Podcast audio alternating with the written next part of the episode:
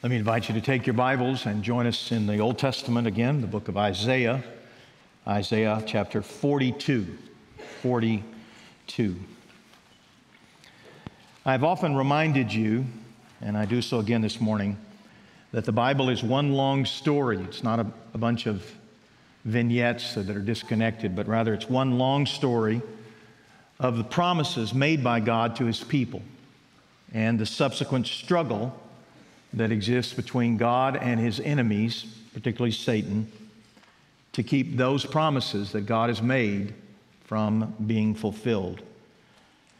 Bible teachers, Bible scholars, if you will, don't prefer the word promise. They prefer the word covenant. There's a reason for that, but you'll hear a lot of Bible teachers, and particularly in certain church traditions, use the word covenant a great deal. And they will remind you that God is a covenant making God, that He made a covenant with Adam in Genesis chapter 3, and He made a covenant with Noah. Genesis chapter 8, a rainbow is a symbol of that. He made a covenant with Abraham in Genesis chapter 12. Made a covenant with Moses in Exodus 24. He made a covenant with David in 2 Samuel 7. There is, accordingly, there is a reason why covenant's probably a better word. And that reason is simply that a covenant usually implies that there are obligations on both sides of the agreement. We all contribute, as it were, to the agreement. God promises to us, and we promise to God. But I remind you that we live in a struggle. We live in the midst of a struggle. Our struggle is not fundamentally against people and earthly kingdoms, but rather our struggle is fundamentally against principalities and powers in high places that we don't even comprehend. And yet the Bible tells us that this is the higher or more accurate reality. We are in a more difficult circumstance than any of us really know. But in the midst of that, we are reminded that our God is greater than our enemies, even those that are very close to us the lust of the eyes, the lust of the flesh, and the pride of life. In other words, we have enemies that are foreign and domestic and we contribute to our own demise. In other words, we break the covenant of God again and again and again and again and again by our unfaithfulness. Isaiah, the book that we are reading these days, is a book about God's people breaking covenant and facing the consequences of that brokenness before God, and then waiting for God to intervene to rescue them. And we do the same. This is a recurring theme in Scripture that God is faithful to his covenant and his people are not. And we are in a long line of covenant breakers. You may be thinking that this issue of the faithfulness of God as regards keeping his promises is a settled issue with most Christians. In other words, that people believe that God always does what he promises. But I can confirm to you that much of my pastoral conversations have to do with people's disappointment with God. They don't believe He keeps His promises, or they're confused with the timing of God. God may keep His promise, but He's way, way too long in doing so.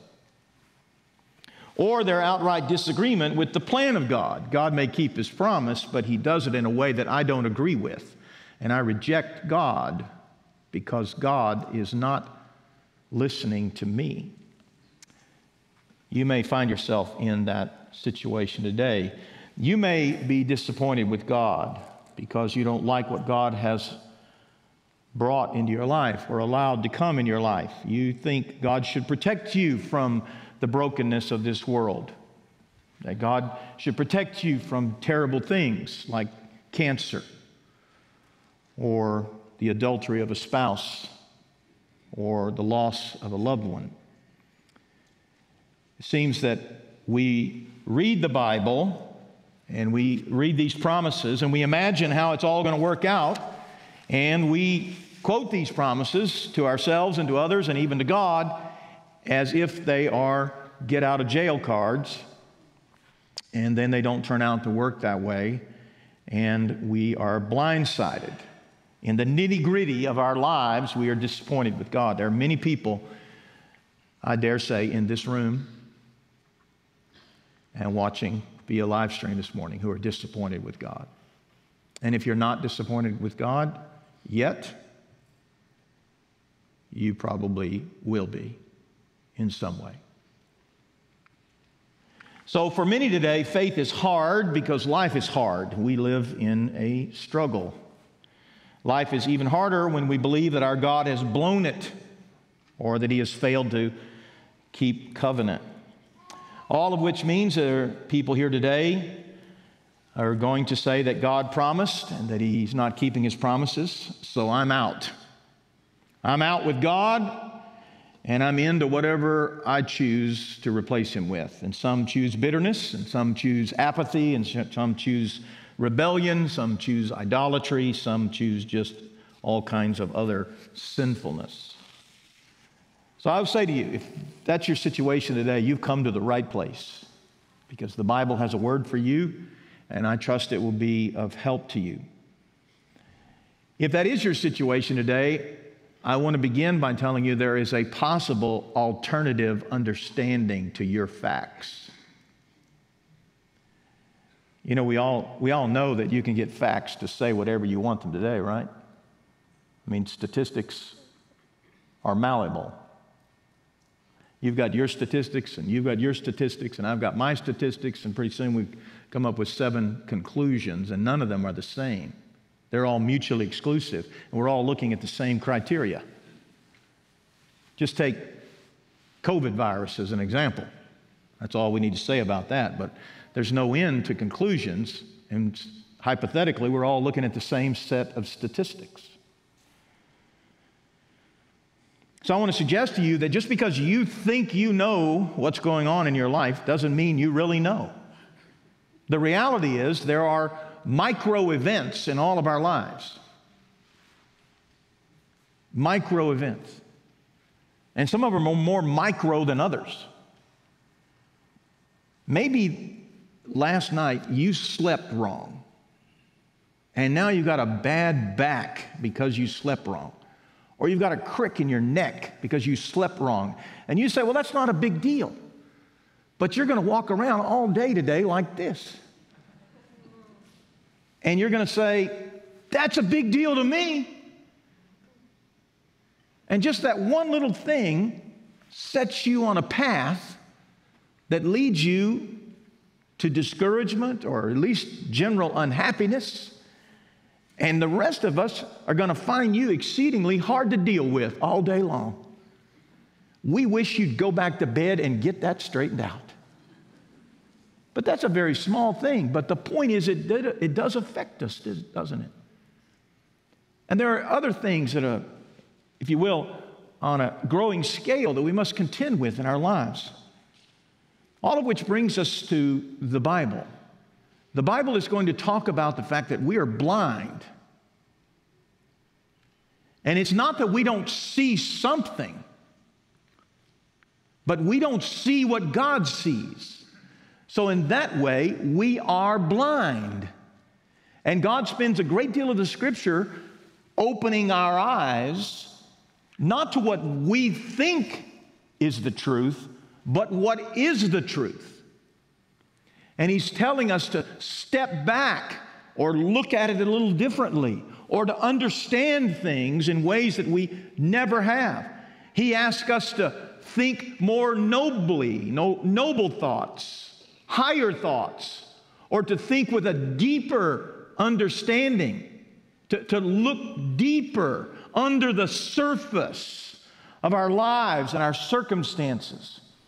And to realize that there's something going on here, and ultimately, all of these things say the exact same thing God has not forgotten you.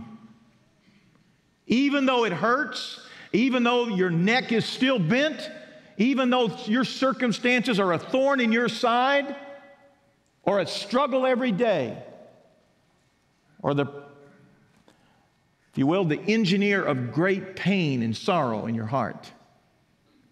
Even though life is hard, even though you live in the midst of a struggle, even though there is a war going on in places that you don't understand, God says, Trust me. I have you in the palm of my hand. I know what I'm doing, and I'm doing it for you. For you. And so that brings us to Isaiah 42. Isaiah 42 looks to the future. You'll remember that chapter 40 in this 66 chapter long book is uh, a bit of a transition. Chapter 40 begins a forward look, a predictive look. It looks more than 100 years beyond the life of Isaiah to the time when Israel is in captivity, when the Babylonians have come in. When Isaiah is alive, that hadn't happened. He's writing these things down as he sees the future. God gives him this prophetic gift so that he might share it with Israel so that they might be helped when, in the midst of their pain down the road, they can read this and they can say, Ah, in the midst of my sorrow, in the midst of my difficulty, in the midst of my loneliness, in the midst of my feeling forsaken by God, I am not forsaken. Thank you, God, for the book of Isaiah, for the challenges and comforts that are found here. So he's already told them in chapter 41 that we read last time that God is going to rescue them. He's going to use not the Babylonians to do it because they're the ones that took them off into captivity. He's going to rescue them by raising up the Persians. So the Persians, led by a king named Cyrus, are going to come and they're going to overthrow the Babylonians. And Cyrus, the king, is going to decide, I don't want all these folks. These folks from that nation and that nation and that nation and that nation, the Babylonians like to collect peoples. The Persians just want to send them all home. We want your dirt, we want your gold, we want your cities, but we don't want all those slaves. Send them home. So they go home. Nehemiah leads them home. Ezra the scribe, he teaches them. They begin to sort of recalibrate their hearts for God. But in the midst of their captivity, they can read these chapters. Today we read Isaiah 42. So, in the midst of uh, chapter 41, he has come to the end of it uh, and he's mocked the idols of the world. They are living in the midst of Babylon, and Babylon's a idolatrous nation, and there's all these idols, and you'll note that he mocks them again and again. Uh, verse 22 let them bring them and tell us what is to happen. Bring your idols here, your little statue. Let's ask your statue what's going to happen. Anybody here know what's going to happen a year from now? Anybody here uh, ask these idols what's going to happen 5 years from now, 10 years from now. The truth is they can't talk. They have mouths but they don't speak. They have ears they can't hear, tongues, uh, noses they don't smell, etc. The, these idols look like speaking gods, but in fact they are not. They can't help us, they can't help you. So he mocks them in chapter 41. And then chapter 42 is a hard transition. And notice what he says as he begins, verse 1, chapter 42. Behold, we've been talking about these idols. Now behold, my servant, whom I uphold, my chosen, in whom my soul delights. I have put my spirit upon him.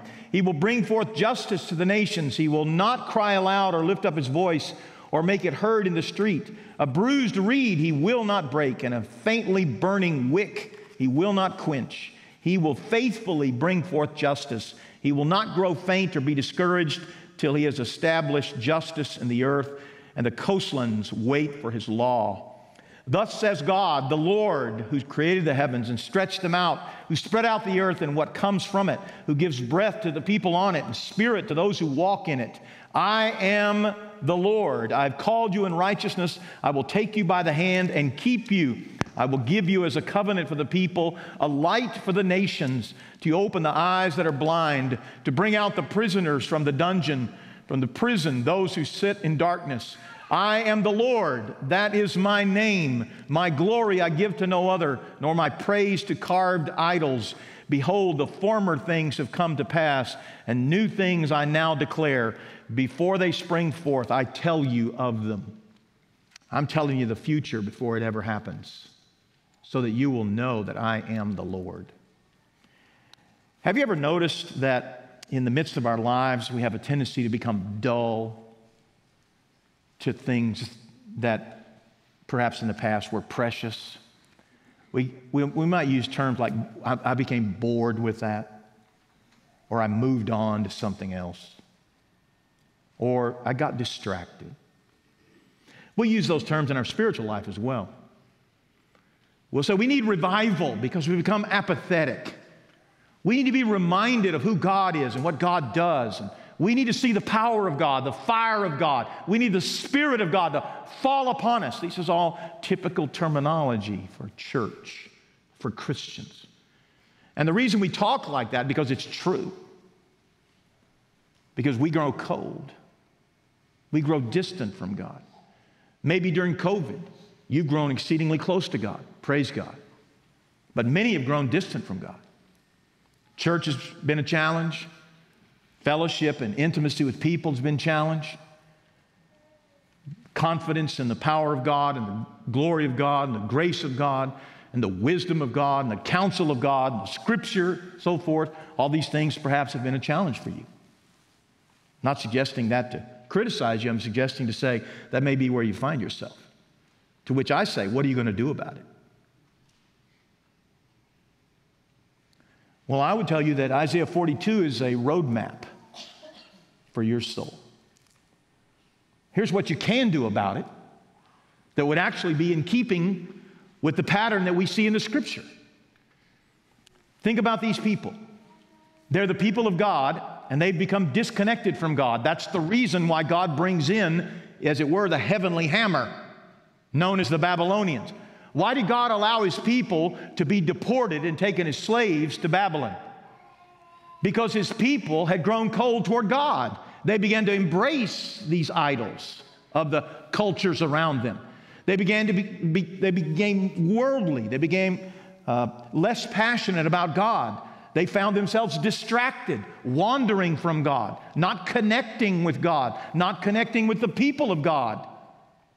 And God said, I'm not going to put up with that. And He warns them and He warns them. And He does it over centuries.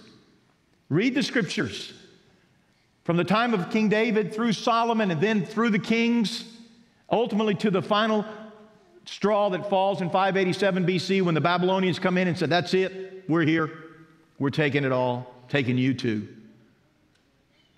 God has warned them and warned them. He said, prophet after prophet after prophet after prophet after prophet after prophet after prophet after prophet after prophet, and they just routinely wrote them off, ignored them, and said, You know what? We're happy in our apathy. We're happy in our complacency. We're happy in our distractions. We're happy in our idolatry. We're happy in our worldliness. And God said, Well, I'm not happy. And He dealt with it harshly. I'm not suggesting God's preparing to do anything like that. I am prepared to say, however, that God hates our apathy as much as He hates theirs. It turns out that God is not happy with apathy or complacency or disconnect from Him. God wants us rather to long for Him and love Him, and trust in Him and hope in Him. But some would say, well, what we need to do is just be more religious. We just need to all get back to church. Well, you don't know anybody who wants people to get back to church more than me. But I'll tell you, the problem is not outside of man. The problem's always inside man. Your problem and my problem are what's inside us, not what's outside us.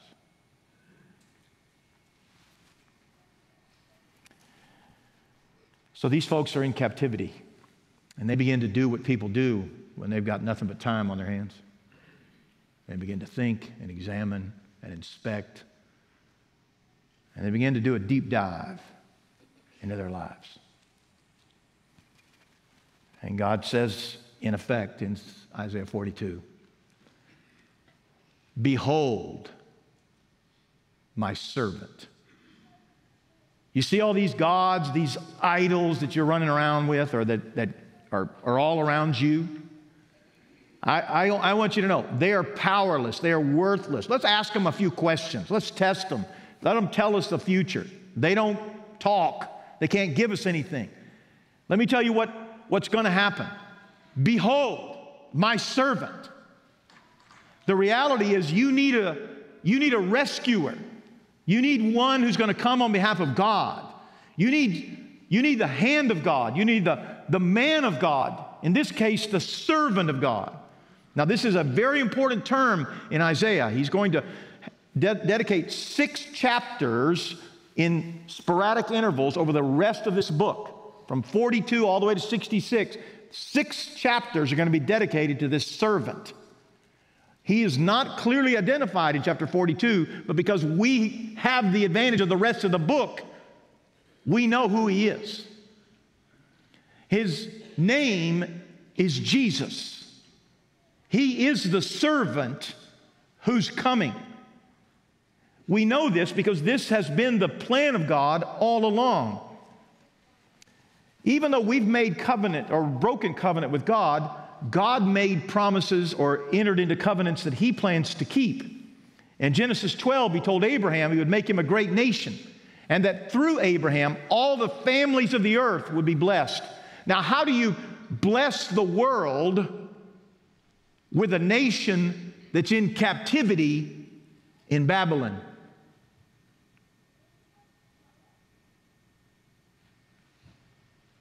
If you're a thinking man, you say, that's impossible. To bless the world with a nation that's now a bunch of slaves. But God promised He would do it. To which He says, Behold, my servant. In Exodus 34, God told Moses that he will do for his people would, that which would not be done anywhere else on earth, that he would make his people this premier people. You say, well, how is God going to do that with this little obscure nation of Israel? Well, we have the advantage of the rest of the book. We know how God's going to do that. He's going to bring his son into the world. And he's going to, through his son, send the gospel beyond that piece of dirt in Israel. And he's going to send the gospel to the four corners of the earth so that ultimately, at the name of Jesus, people from every tongue on earth shall confess. People from every tribe on earth shall confess. Every nation on earth shall confess. It's not just that little geopolitical entity known as Israel, but it's the higher Israel that God intends to bring praise to the glory of his son. And he promised Moses that he would do that in Exodus 34. In 2 Samuel 7, God promised, he entered into covenant with David, and he told David that his descendant would occupy the throne of the people of God forever. Forever. Now, how do you tell a man who's just a man who's going to die that his descendant will be on the throne forever when all he's known in his life is war? There's a threat there, there's a threat there, there's a threat there, there's a threat there, there's a threat there. How can this be secured? I'll tell you how, friend. God's not going to put just a mere man on the throne of David. He's going to put the God man on the, on the throne of David. He needs one who has the power of an indestructible life, to quote Hebrews. The only way that works, the only way that promise comes true is not if he puts a guy named Solomon on the throne or Solomon's son or Solomon's grandson or Solomon's great grandson. He's not looking for a man because the problem with all of us men is we die. None of us are indestructible. None of us are eternal. The only way that promise comes true is because there's something else going on here that our little micro understanding doesn't get.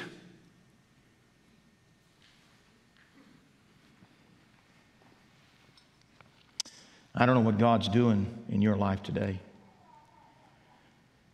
You may feel alone, you may feel forgotten, you may feel lost some way. And you need comfort, you need assurance, you need help, you need you need what God has been reported to be willing to give you. Jesus said as much, Matthew 11, come to me, all you who are weary and are heavy laden, and I'll give you rest.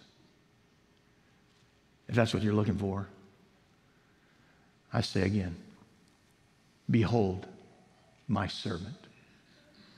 Because God is going to send his servant, and his servant is going to do many wonderful things. Just three things very quickly.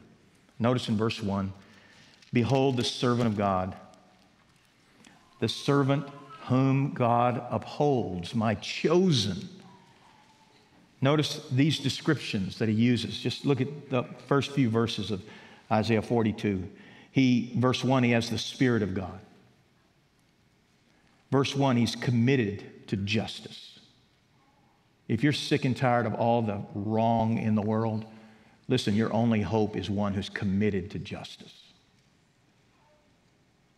And that person is the God man, the servant of God.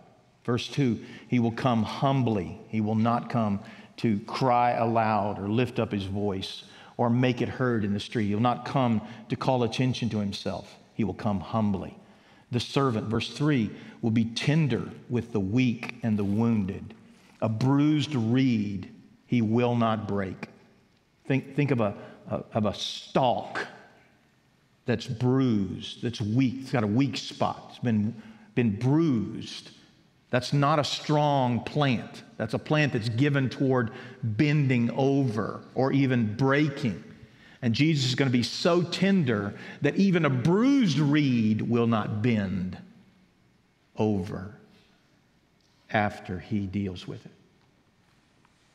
A faintly burning wick he will not quench even the disadvantaged, a faintly burning wick, a, a, candle, as it were, that's about to go out. He will not quench it, He will not extinguish it. He will be tender with the weak and the wounded. Verse 4 He will come and He will finish the job. He will not grow faint or be discouraged till He has established justice in the earth, and the coastlands wait for His law. The nations wait for this one. Behold, the servant of God. Verse 6 He will be a light for the nations in keeping with God's promise to Abraham. He will be a light for the nations. Verse 7 He will open the eyes of those who do not see or do not understand. This is the will of God, this is the way of God, and it's accomplished by the servant of God. Let me say that differently. You might be tempted to say, Jesus is not my answer. To which I say, why? Why would you hold to such a view? Why would you reject Jesus? Because clearly the Bible declares him to be the answer. You say, well, he, he has not met my expectations. He's not come to my aid. I'm sure Israel is in the Babylonian captivity. We know that captivity lasted 70 years. If you're in year 50 of 70 years, you're probably a little discouraged. If you've been putting up with this for 50 years and the end is not in sight, does that give you a pass to say God is a liar? That God doesn't love me? That God doesn't know what He's doing? If you're Daniel and you got carried to captivity, no fault of your own, by the way, Daniel's a very righteous man, would you agree? He ended up in Babylon, just like the unrighteous. He said, Well, I'm righteous and I ought not to have to walk this road, whatever that road is. Well, you may get me to agree with you, but I'm not the servant, and I'm surely not God. I'm not the one who has perfect wisdom, who understands the macro things that God is doing in your micro circumstance. I don't know. But I know this that if you feel like that God has forgotten you, that's a lie. Because I've, Isaiah 42 says, Look a different direction. Behold, my servant. You're not looking to my servant, you're looking at something else. Maybe you're looking at those little punk idols that showed up in Isaiah 41 that we mocked and we put them to bed. They don't possess any power. Instead, look to my servant. Recognize my servant. He has the Spirit. He's committed to, to justice. He'll walk humbly. He'll be tender with you when you're weak and wounded, and He will finish the job. He will help you with your understanding. He'll give light to the blind so they may see and understand. I don't know all that God is doing in our day, but I know He's doing it because that's what God does, and He calls us to behold His servant. I'll tell you something, friends. Our fundamental problem is that we have lost sight of Jesus. There's much that can be said here. We'll move along. Notice in the second stanza, if you will, of Isaiah 42, verse 10, he says, Sing to the Lord a new song, his praise from the end of the earth. You who go down to the sea and all that fills it, the coastlands and their inhabitants, let the desert and its cities lift up their voice. The villages that Kedar inhabits, that the inhabitants of Sela sing, let them shout from the top of the mountains. Let them give glory to the Lord and declare his praise in the coastlands. You know what ought to be said of God's people today? This My, that's a people that will not be moved. My, that's a people that, that, that never change their tune. My, that's a people that no matter how hard it gets, they praise. No matter how lonely it gets, they praise. No matter how many times they have to go to jail for Jesus' sake, they praise. No matter how difficult their life is, no matter how hard the government makes it, or their friend makes it, or their culture makes it, no matter how difficult their circumstances are that they have to walk through, or cancer, or rejection of this, or heartache of that, or the loss of a loved one, no matter how many times they have to walk through this, my, those people, they stay on tune. They don't leave the music. They're constantly praising God, even though they're encountering hard, hard, hard things. You see, the world says if you experience these hard things, reject the God who didn't protect you from that. But the, but the people of God in Isaiah's time are encouraged return to God. Return to God. Don't reject Him. And when you return, return joyful, return singing. Praise God for the fact that He is bringing us home. Home may not be next year, two years from now, three years from now, five years from now. Home may be 70 years from now. And home may not even be in this world. But the message of Isaiah 42 is Behold my servant, because he's going to bring you home.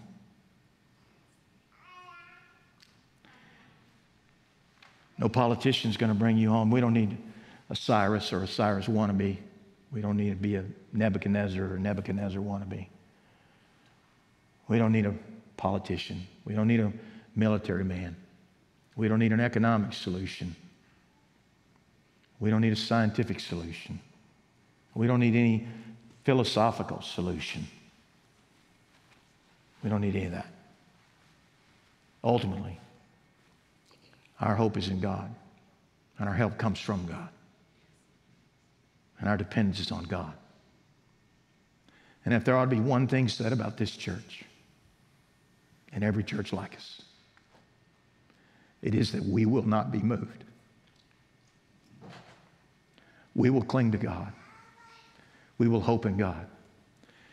And as Job said, Yet though he slay me, I will not curse him.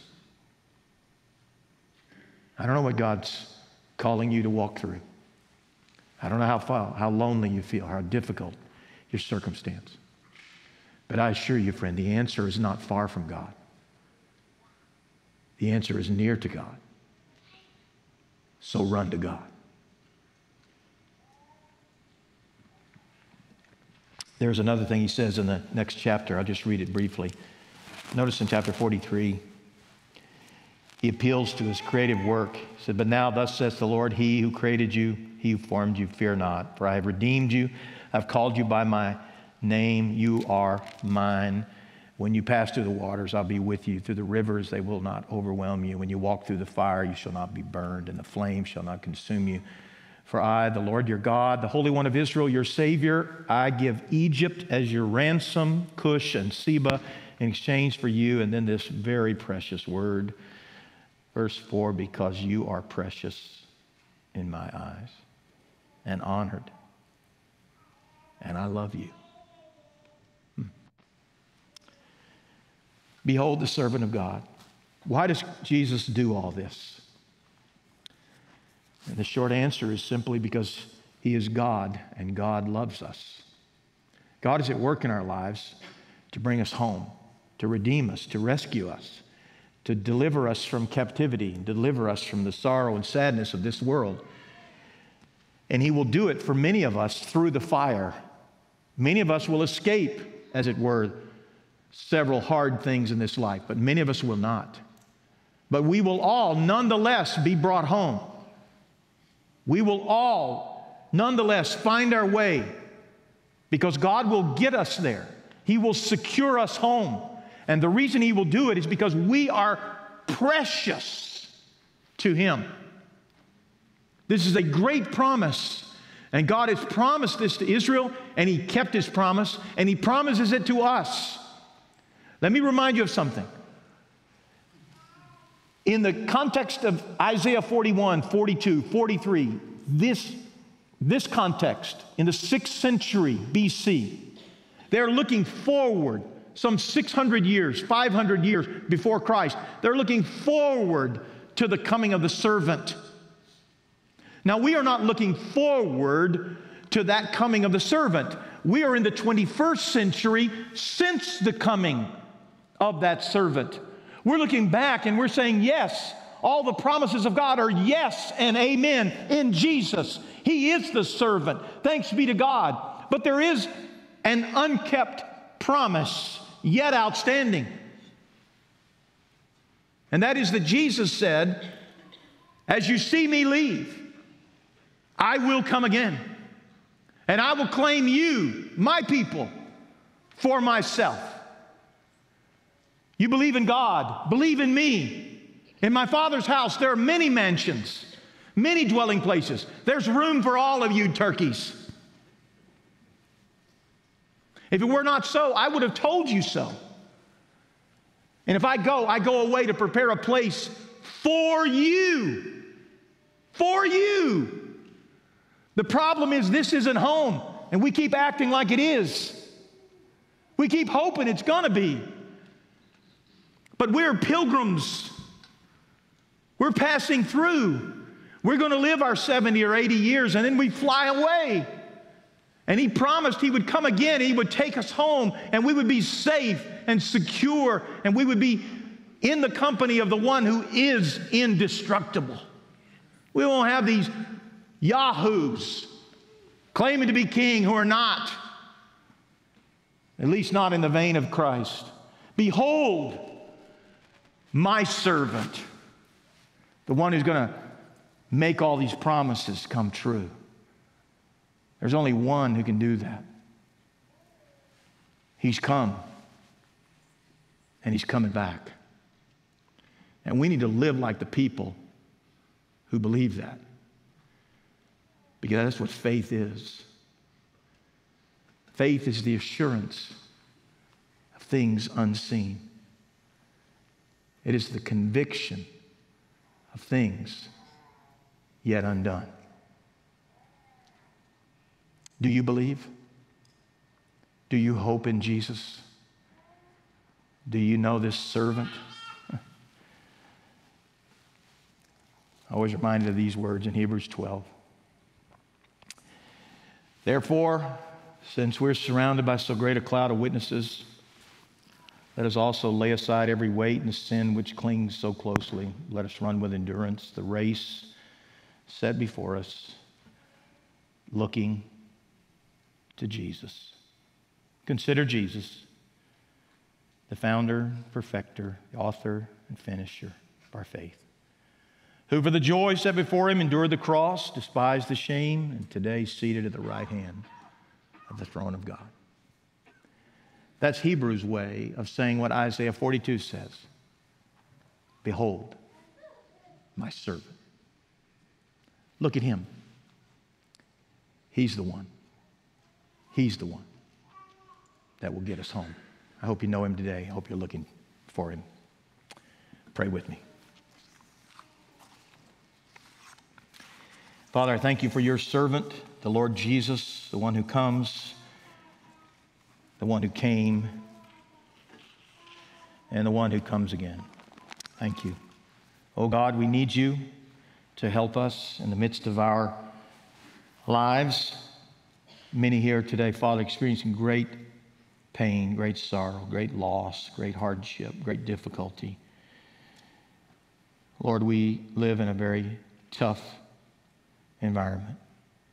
And yet, in the midst of that, you've called us to celebrate, to, to, to be joyful, to be thankful, to, to hope in Christ, to recognize that no matter how hard it is, our God is great and our God is coming for us. No matter how lonely it is, our God is great and our God is coming for us. No matter how difficult it may be, our God is great and our God is coming for us. Lord, help us to know and to follow your servant. Nothing else will satisfy. We're looking to you together as a congregation this morning. In Jesus' name I pray. Amen.